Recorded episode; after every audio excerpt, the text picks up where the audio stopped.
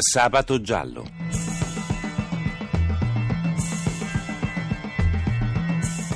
Casi irrisolti, misteri, delitti. Un programma di Cinzia Tani e Antonio De Robertis. Buonanotte, benvenuti a Sabato Giallo, buonanotte a Gianni Fazio che cura la parte tecnica del nostro programma. Vi ricordo che se volete riascoltare questa trasmissione e quelle precedenti lo potete fare al sito sabatogiallo.rai.it. Questa sera parleremo di una serie di delitti compiuti dalla stessa persona. L'infermiere Angelo Stazzi è ritenuto responsabile dell'omicidio di almeno sette anziani in una casa di riposo romana. Ne parliamo con Laura Serloni della Repubblica. Laura?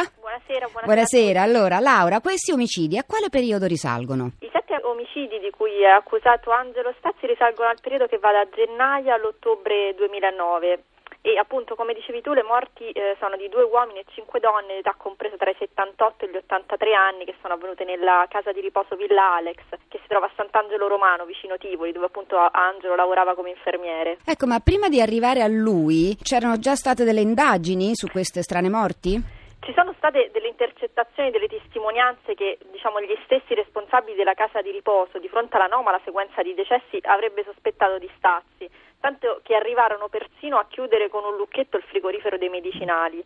Poi quando Stazzi venne allontanato dalla clinica queste strane morti insomma cessarono, così come erano iniziate con il suo arrivo e tanto che un'altra strana circostanza sospetta dopo scoperta insomma, dagli inquirenti sono le ripetute telefonate all'ospedale di Tivoli che l'infermiere faceva per informarsi sullo stato degli anziani. Sì, che... certo. Senti, ma come venivano uccise le vittime? Le vittime, mh, mm, lui ammazzava lentamente i suoi ah. vecchietti, così sono stati chiamati, sì. preparando le vittime alla morte con degli psicofarmaci che mm. indebolivano le difese immunitarie poi passava all'insulina somministrandone in grandissime quantità tanto da provocarne un'overdose. Basti pensare che nella sua casa a Monte Libretti vicino Roma è stato trovato un intero kit per la somministrazione del farmaco antidiabete tenuto proprio come una reliquia dentro una vetrinetta. Pensate, ma è vero che è, è stato trovato a casa sua anche il corpo di un'infermiera? Sì, esatto, esatto, è il corpo di Maria Teresa Dell'Unto che è scomparsa nel 2001 quando aveva 58 anni, lei era un'infermiera che lavorava al Gemelli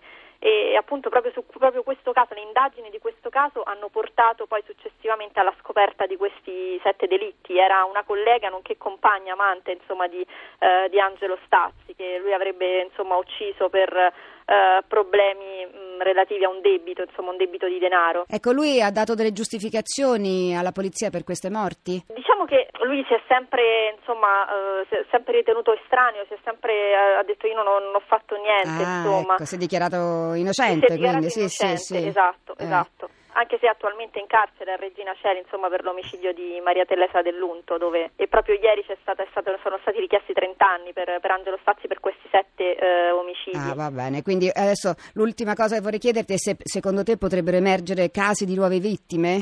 Sì, potrebbero emergere casi di nuove vittime. Nelle, nelle, case di cura di Cristo Vive, dove Angelo Stazzi ha lavorato nel 2008, sì. e a Villa Gregna, in una zona, in zona mentana, dove eh, dove tra l'altro stava per essere cacciato perché alcuni sanitari si erano insospettiti insomma, di, certo. del suo comportamento. Va bene, allora lo, continueremo ovviamente Laura a seguire eh, questo caso. Io ringrazio Laura Serloni della Repubblica. Buonanotte. Grazie, grazie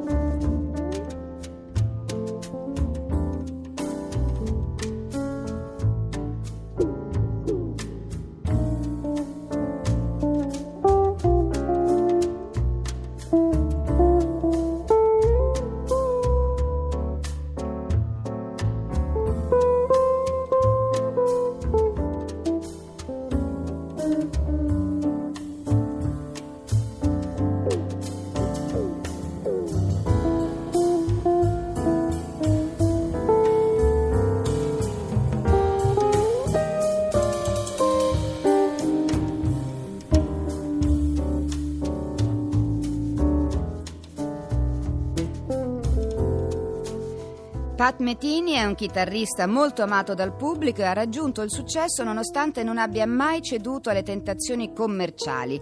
Brad Meldau un pianista di formazione classica convertito al jazz. Li abbiamo ascoltati insieme in Secret Beach. E adesso abbiamo in collegamento Ruben De Luca, psicologo, criminologo, del quale vi ricordo il recentissimo romanzo Dietro il sipario, un thriller appassionante, Armando Curcio, editore. Ruben? Buonasera. Buonasera. Allora Ruben, Angelo Stazzi viene definito l'angelo della morte, è una precisa Sì. categoria di serial killer, vero? Sì, esattamente, si tratta di quei soggetti che commettono omicidi all'interno di una struttura sanitaria, possono essere sia infermieri che medici, di solito più frequentemente sono infermieri che si assumono eh, il delirio di onnipotenza, cioè si vogliono come anche mettere al posto dei medici e fare le diagnosi e diciamo disporre della vita e della morte dei pazienti. Ci sono stati altri casi in Italia, ce n'è stato uno credo di un'infermiera, no? Recentemente, ma rispetto ad altri paesi, come siamo messi noi? Ne abbiamo di meno di casi, sì, c'è il caso più famoso è quello di Sonia Caleffi che tra Como e Lecco è stata accusata di aver commesso diversi omicidi di pazienti, poi ce n'è stato un altro Sì, noi adesso lo ricostruiremo proprio nel nostra, nella nostra mini fiction la, la storia di Sonia Calefi. E poi ce n'è stato un altro?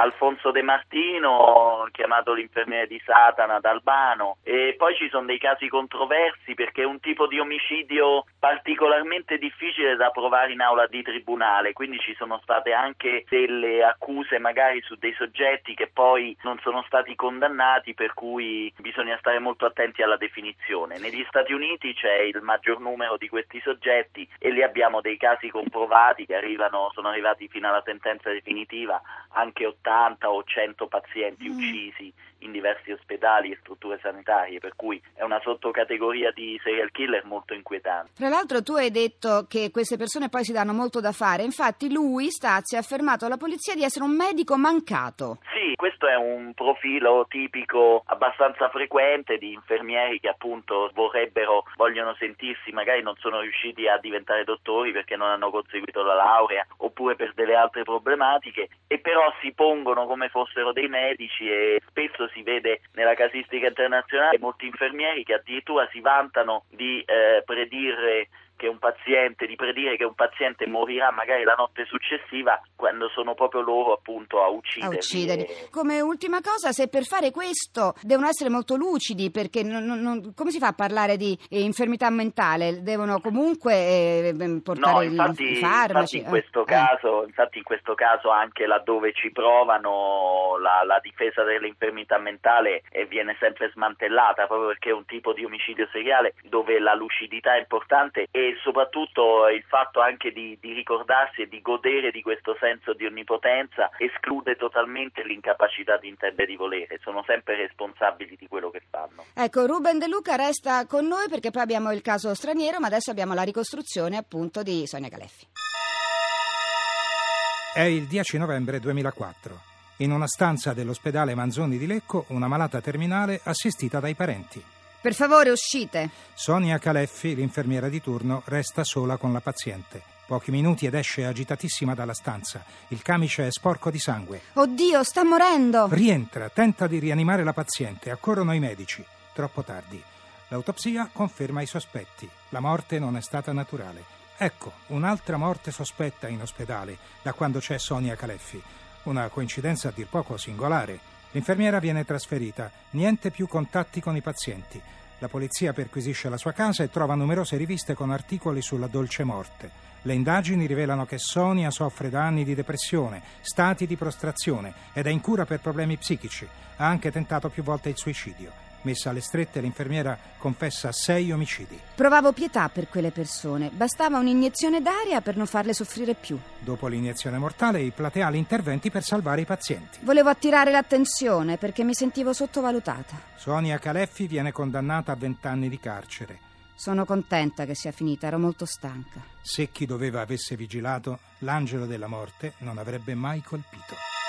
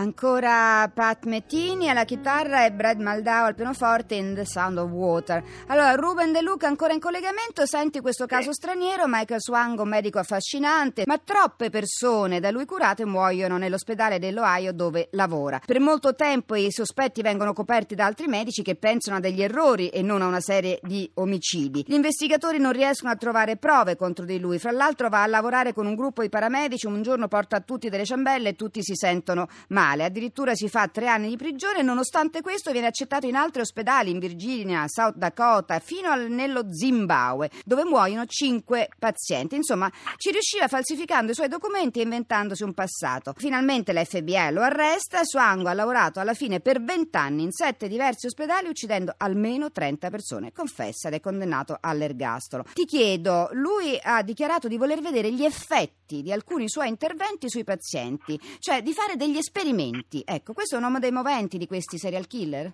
Sì, è uno dei moventi, anche se in questi casi bisogna sempre poi stare attenti al movente che viene, diciamo, addotto come giustificazione, il movente effettivo, perché poi capita spesso, per esempio, che alcuni di questi angeli della morte eh, usi, dicano come movente anche il fatto di voler alleviare le sofferenze dei malati, dei pazienti, ma di solito si tratta di moventi così di superficie, di facciata, in realtà poi la motivazione di base a tutti questi soggetti è la volontà di potenza, insomma, sperimentare il potere di vita o di morte. Sicuramente questo di fare degli esperimenti è, è qualcosa che ci rimanda anche ai medici nazisti. Eh, è vero, infatti fa, fa pensare a Mengele, purtroppo. Ma, ma com'è possibile che un uomo così, che viene sospettato molte volte, perfino arrestato, poi riesce ancora a lavorare in ospedale e a uccidere? Beh, perché come ti dicevo prima, sono casi molto difficili da portare in tribunale. Intanto perché spesso le armi usate per uccidere i pazienti sono armi che si trovano in qualsiasi farmacia di, di, degli ospedali o delle strutture sanitarie, oppure a volte basta semplicemente staccare un tubicino o staccare una flebo. E spesso le amministrazioni ospedaliere, anche se si accorgono che c'è qualcosa che non va, quindi se c'è una curva in aumento di decessi durante il turno di servizio di un infermiere o di un medico, piuttosto che denunciare il caso preferiscono allontanare la persona che così può indisturbatamente Certo. andare a lavorare in un altro ospedale e non attirare l'attenzione dell'autorità. Sull'ospedale, È molto molto inquietante Eh, questa que- cosa. molto inquietante, è vero. Allora, io ringrazio moltissimo Ruben De Luca, ricordo il titolo Grazie del suo thriller Dietro il sipario Armando Curcio editore e alla prossima eh, puntata. Ciao Ruben.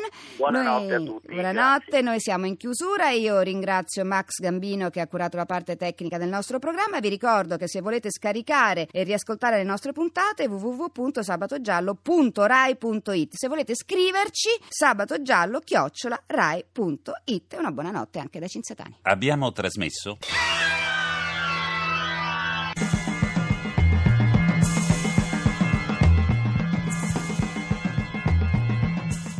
Sabato giallo.